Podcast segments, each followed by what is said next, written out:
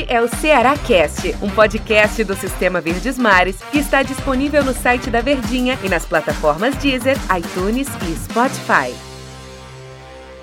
Olá, amigo ligado no Ceará Cast. Bom dia, boa tarde, boa noite, boa madrugada para você que nos acompanha, né? Qualquer horário que for. Galera da madrugada pode ser bom dia também, ou pode ser boa noite para você que tá indo dormir, enfim. Grande abraço para você, torcedor do Ceará, que nos acompanha aqui nos podcasts, em qualquer horário que seja. Bom demais conversar com você aqui nessa plataforma em que a gente é, tenta trazer diariamente tudo o que acontece de melhor, debates, é, tudo que acontece de melhor ou de pior no seu clube, em especial, obviamente, aqui no Ceará Cast, a torcida do Ceará. Tô aqui ao lado do Tom Alexandrino, nosso comentarista aqui do Sistema Verdes Mares, para bater esse papo sobre o Alvinegro de Porangabuçu, nesta nesta quarta-feira, né? E aí, Tom, tudo bem contigo? Grande abraço, hein? Tudo bem, né, Denis? Tudo tranquilo, cara. Tudo certo. Grande abraço para você, irmão. Pois é, Tom, cara, tem muita coisa pra gente debater aqui, mas eu puxei um assunto nesses 10 minutinhos hum. de papo que a gente tem. A gente tava conversando em off, né, pautando o que, é que a gente conversaria aqui no Ceará Cash. É, e eu, eu queria puxar um assunto, eu sei que o torcedor não gosta muito de comentar de quem já foi embora, mas eu acho que o papo é interessante, acho que o debate é super válido. É, e eu queria falar do Samuel Xavier. Será que o Samuel Xavier vai deixar saudades ao time do Ceará? Será que o Samuel Xavier ele, ele, ele tem características ofensivas, ele é um ídolo da torcida, ganhou muita coisa com o Ceará, é bicampeão da Copa do Nordeste. Tudo que ele representa, ele vai deixar muita falta ao time do Ceará. E daqui a pouco eu entro no assunto do Eduardo, que pode. É, é, que tá fazendo essa lateral direita no time do Ceará, as contratações ou, ou as sondagens do Ceará no mercado em relação aos substitutos do Samuel Xavier, ou então os caras que vão brigar com posição com o Eduardo. Mas, primeiramente, Samuel Xavier, na minha visão, viu, Tom, vai deixar muita falta ao time, vai fazer muita falta no time do Ceará. É, você, como comentarista, comentarista, acho que sabe explicar até melhor para o torcedor do Ceará entender o quanto que esse cara vai fazer falta para o Alvinegro de Ponagabuçu, né, Tom? Vai, Denis, com certeza, muita falta, né, cara? A gente tá falando de, de um dos melhores laterais e titulares que o Ceará teve nos últimos anos, né? E aí você também tem a ligação do atleta com o clube. Eu não estou falando só da Série A, da disputa da Série A do Campeonato Brasileiro, desde que ele retornou para o Ceará, né? Lá atrás, quando ele chega em 2014, é um jovem jogador tentando se afirmar no mercado, é um atleta que tem uma identidade muito forte com o Ceará. Então ele deixa uma lacuna a ser preenchida, né? Pelo encaixe que ele teve na equipe, pela qualidade de lateral que ele é, seja no apoio, seja na marcação, seja também na entrega dentro de campo. Então, eu acredito que ele acaba deixando um espaço muito grande. Eu não sei, é, Denis, até que ponto, cara, a gente pode dizer que o Samuel Xavier hoje é um ídolo. Eu acho que o tempo é que vai mostrar que ele é um ídolo. Por tudo que ele fez, por tudo que ele conquistou, ou a identidade que ele cavou na própria, no próprio clube, eu acho que poderia ser colocado assim como ídolo mas a maneira como ele saiu do Ceará, a situação do pré-contrato, como também não tinha uma definição e era tudo muito às escondidas, tanto o Ceará, o Ceará sabia, né? O Ceará fingia que não sabia na reta final ali de Campeonato Brasileiro, mas quando se noticiou, era natural, já era sabido que o Samuel Xavier tinha assinado um pré-contrato. Eu acho que as coisas elas foram conduzidas de uma maneira errada, né? Não falo pelo atleta, mas eu falo que, que é pela diretoria do Ceará. Eu acho que talvez o Ceará tivesse negociando uma renovação, o atleta não quis e preferiu assinar um pré-contrato e talvez isso tenha ficado uma chateação, né? Não à toa, antes mesmo do Campeonato Ceará, o Ceará já. O, o Campeonato Brasileiro da temporada, o Ceará já acabou liberando o atleta. Eu não sei até que ponto eu posso classificar uma culpa do Samuel Xavier, uma responsabilidade da saída eu tenho a sensação de que a culpa ou a responsabilidade, se a gente pode colocar assim, ela acaba sendo muito mais a diretoria do clube, né? Que conduziu de uma maneira muito errada essa saída do Ceará, esse encerramento de, de ciclo, né, do Samuel. É, e o Samuel representa muito, né, para o time do Ceará. E o Ceará representa muito para ele eu também. Eu não sei, eu ah. não sei se o Migo concorda com o pensamento aqui. Claro, claro, concordo perfeitamente. Agora em relação Obrigado, a, Miglis. Em relação a, que é isso, rapaz, em relação à questão do, do, do, das sondagens, né, dos caras que o Ceará está procurando para repor, né? É, é, talvez até para ser titular ou não, né? Porque entra a questão também do Eduardo. É, o Eduardo ficando no Ceará, obviamente, será que vai ser mais um ano do Eduardo no banco de reservas? ou ele é o cara que o Ceará vai apostar, o cara que foi bem lá, apesar do rebaixamento na Chapecoense na temporada de 2019. O Ceará contrata o jogador, ele obviamente esperou o momento dele, esperou o espaço dele, sempre lá no banco de reservas, na maioria das partidas, esperando a oportunidade que o Samuel Xavier dava de brecha, né? Que foram pouquíssimas na temporada. E o Ceará tá especulando, né? Tá indo atrás do Aderlan lateral de 30 anos de idade, jogou 33 partidas pelo Campeonato Brasileiro em 2020 pelo Bragantino, titular do Bragantino, inclusive, né? E o Rainer também foi especulado. O Rainer que fez uma boa campanha no Cuiabá, jogando sob o comando do técnico Marcelo Chamusca e tudo mais.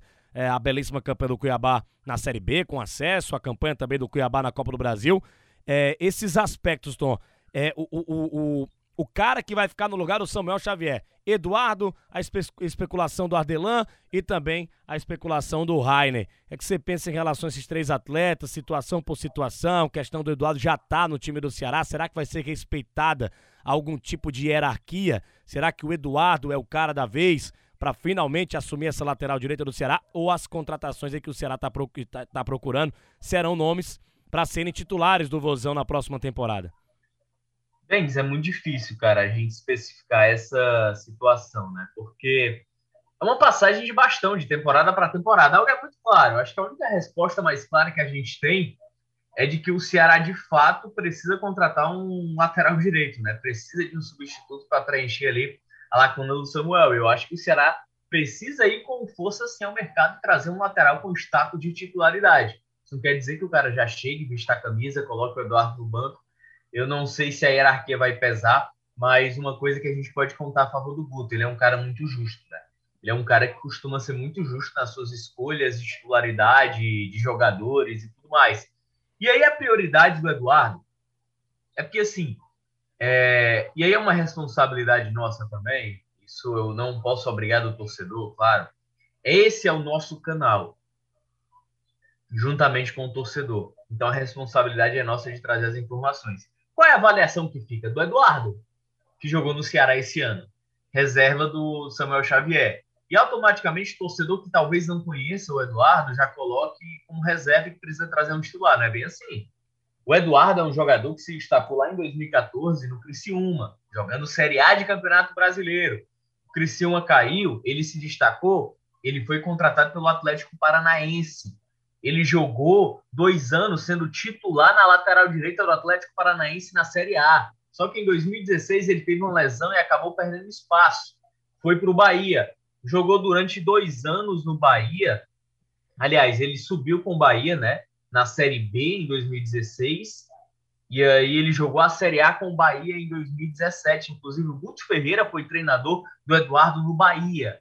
E aí, vamos lá, 2018, ele vai para a Chape, é titular. 2019, ele vai para a Chape, é titular, inclusive jogando ao lado do Bruno Pacheco, né? Os dois eram os dois laterais titulares da Chapecoense naquela circunstância. Então é um lateral que tem um respaldo de estar jogando Série A.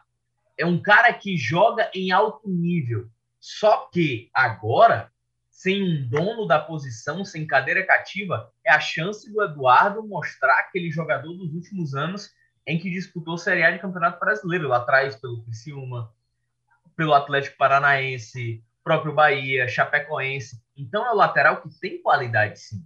É um cara que marca muito bem, é um cara que apoia com qualidade. A gente tem como exemplo os jogos dele na Copa do Brasil, quando ele teve uma sequência contra o Santos, nos dois jogos, lá na Vila Belmiro, o jogo da volta é, na Arena Castelão. Isso, só um detalhe, é, Denis, isso só mostra, cara, o quanto o Guto é justo. Naquele jogo, o Samuel já tinha voltado de lesão, ele já estava à disposição. O que, é que o Guto fez? Colocou o Eduardo, porque o Eduardo já vinha numa sequência e o Samuel ainda não. E era um jogo extremamente importante ele jogou muito bem.